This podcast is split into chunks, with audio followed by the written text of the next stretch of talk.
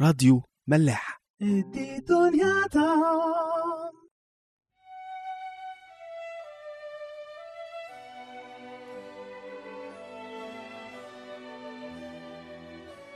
مساء الخير أهلا بيكم في حلقة جديدة من عيش وملح. كنا بدأنا الأسابيع اللي فاتت نتكلم مع بعض عن سفر هوشع النبي وسفر هوشع كله بيتكلم أو عايز يوصل لنا رسالة محبة. رسالة محبة حقيقية محبة ثابتة بيحبها ربنا لكل بني البشر حتى وإن كانوا بعيد عنه حتى وإن كانوا بيزنوا زنا روحي بعيد عنه حتى وإن كانوا بيعبدوا آلهة غيره. هو بيحب البشر وعايز يخلصهم. كلمة هوشع تفسيرها الله يخلص. وعلى فكرة كلمة هوشع وكلمة يشوع وكلمة يسوع تقريبا تفسيرهم نفس المعنى. ده حسب الناس اللي بتدرس يعني في اللغات. فكلمة هوشع معناها الله يخلص. والله يخلص هنا هو الإطار أو العنوان بتاع سفر هوشع. المحبة دي أو الارتباط ده أو الخلاص اللي ربنا بيخلصه ده بيتجسد في القصة اللي موجودة في الإصحاح الأول لما طلب ربنا من هوشع إن هو يروح يتجوز امرأة زنا. وامرأة زنا هنا تفسيرها إن هي كانت وهبة نفسها لعبادة الأوثان اللي كان من ضمن طقوسها ممكن يكون علاقات زنا. وكنا اتكلمنا باستفاضة عن الموضوع ده في الحلقة اللي فاتت. الست اللي هوشع اتجوزها اسمها جومر بنت دبلايم. كنت قلت في الحلقة الأولانية إنه اختيار الأسماء في سفر هوشع مهم جدا. زي ما هوشع معناها الله يخلص جومر بنت دبلايم كلمة جومر كاسم لوحدها معناها نهاية أو كمال. يعني شيء وصل لنهايته أو لمنتهاه يعني. دبلايم معناها معناها الحرفي يعني أقراص الزبيب أو التين المضغوطة. المهم إيه فكرة الاسم ده؟ هو كان برضو من طقوس عبادة البعل في الوقت ده إن هما بياكلوا أقراص معمولة من التين والزبيب المجففين. ومعنى الاسم على بعضيه إنه ده رمز للخطية رمز لعبادة الأوثان. فاسم جمر بنت دبلايم معناه كمال عبادة الأوثان. أو بتفسير يعني منطقي أكتر معناه كمال الفشل قمة الفشل. ده اسم جومر بنت دبلايم. ليه بقى الاسم ده مهم؟ لأن الله طلب من هوشع إن هو يروح يتجوز واحدة زانية وهبة نفسها للبعل وكمان اسمها معناه إن هي نهاية الفشل قمة البعد عن ربنا. يعني الراجل اللي اسمه يهوى يخلص أو الله يخلص يروح يرتبط بكمال الفشل لأنه بيحبه وعايز يخلصه. وده معنى كبير جدا للعلاقة اللي ربنا هنا عايز يوضح أو يعمل spotlight عليها. علاقته ببني البشر مدى ارتباطه في علاقة شبهها بعلاقة جواز. ببني البشر اللي كل يوم بيجرحوه وبيزنوا وبيبعدوا عنه. كنت بتكلم مع باسم إحنا صحاب من زمان قوي من أكتر من عشرين سنة مثلا. فكنا بنتكلم عن هوشع وجومر والجواز الغريبة دي. فوصلنا في الآخر إنه ربنا أمر هوشع إن هو يتجوز جومر لكن ده مش أمر وخلاص لأنه بعد كده هيخلف منها وهيخلف منها كذا مرة. وبالتالي ربنا حط في قلب هوشع حب.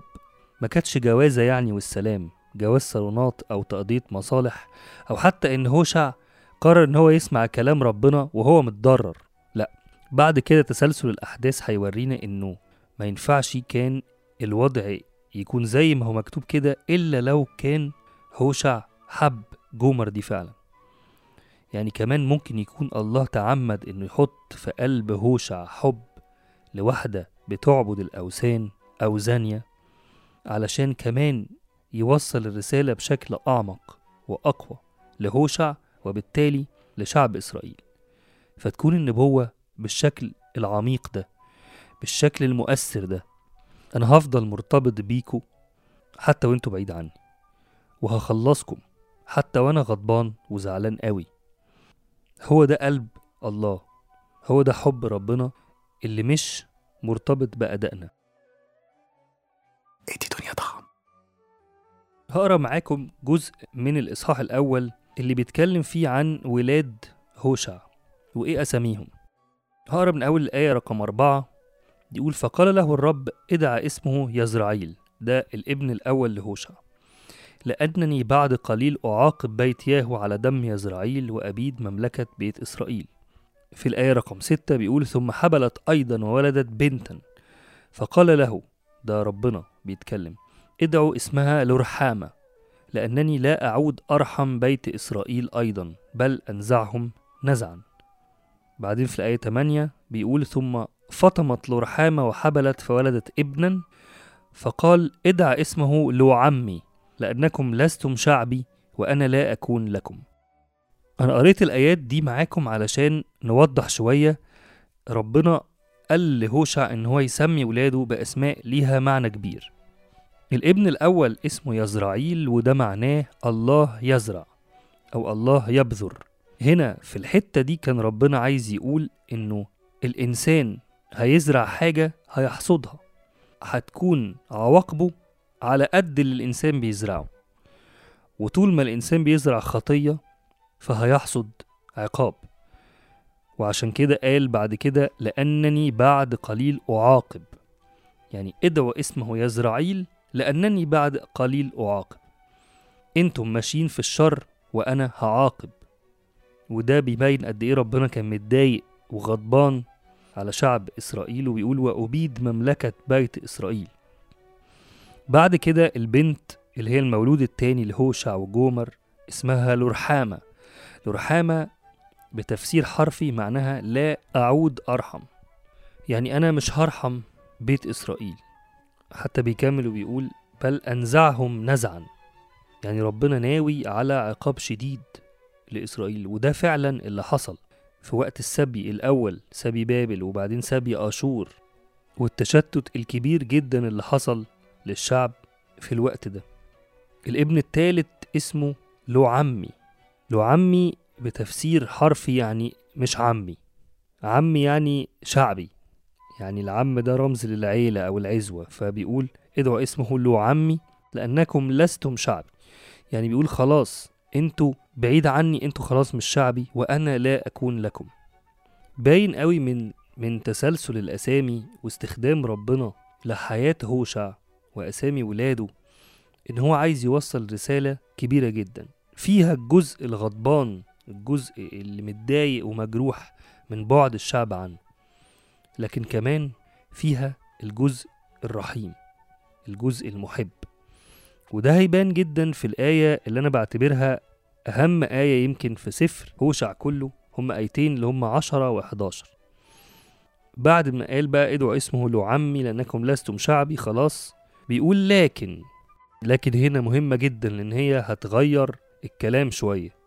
بيقول لكن يكون عدد بني إسرائيل كرمل البحر الذي لا يكال ولا يعد ويكون عوضا عن أن يقال لهم لستم شعبي يقال لهم أبناء الله الحي. ويجمع بنو يهوذا وبنو إسرائيل معا ويجعلون لأنفسهم رأسا واحدا ويصعدون من الأرض لأن يوم يزرعيل عظيم إيه اللي حصل بقى؟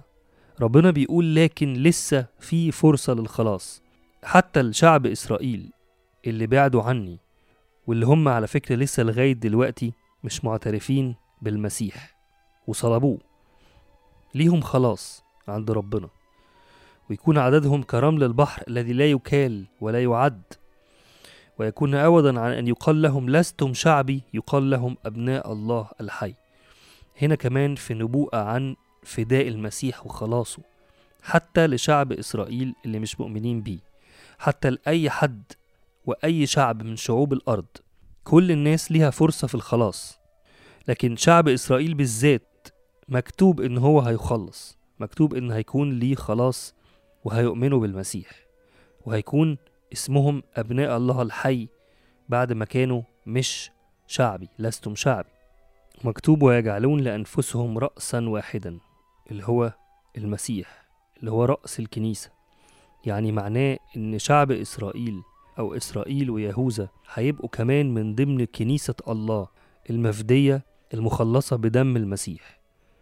الآيتين دول بيلخصوا كل حاجة. بيلخصوا فرصة الخلاص اللي عند أي إنسان وأي شعب حتى مهما كان بعيد عن ربنا.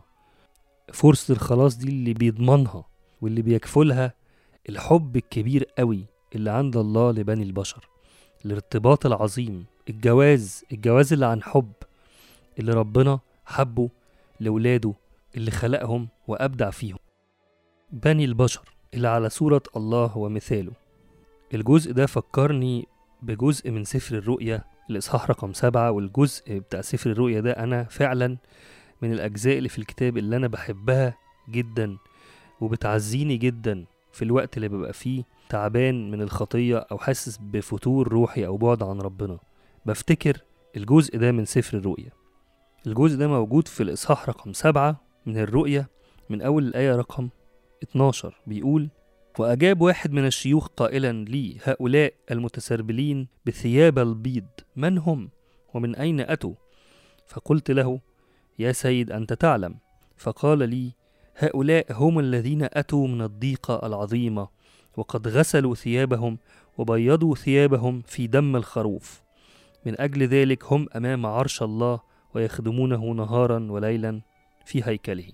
في ناس كتير قوي هتنال الخلاص بدم الخروف وهيكونوا جنب عرش النعمة في الملكوت.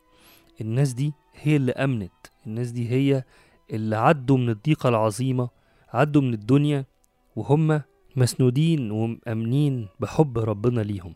عارفين إن فرصتهم في الحياة الأبدية كانت نتيجة حب ربنا حتى إن هو بذل يسوع المسيح ابنه للفداء وللموت ولسفك الدم عشان خلاص كل بني البشر. هم دول اللي غسلوا ثيابهم وبيضوها في دم الخروف. وكل حكاية الخلاص دي مبنية على الحب الكبير قوي اللي عند الله لبني البشر. الحب اللي أنا الحقيقة مش عارف بعد كل اللي أنا قلته ده هل ممكن يكون ده وصف كافي للحب ده أو وصف ينفع يتقال. تهيألي كل كلام نقوله أو نتأمل فيه كلام بسيط. ما ينفعش إن هو يتكلم عن حب ربنا لبني البشر اللي خلاه يفديهم ويخلصهم. وكل إنسان على وجه الأرض ليه فرصة حقيقية في الخلاص. حلقتنا النهاردة خلصت. أشوفكم الحلقات اللي جاية. تصبحوا على خير. راديو.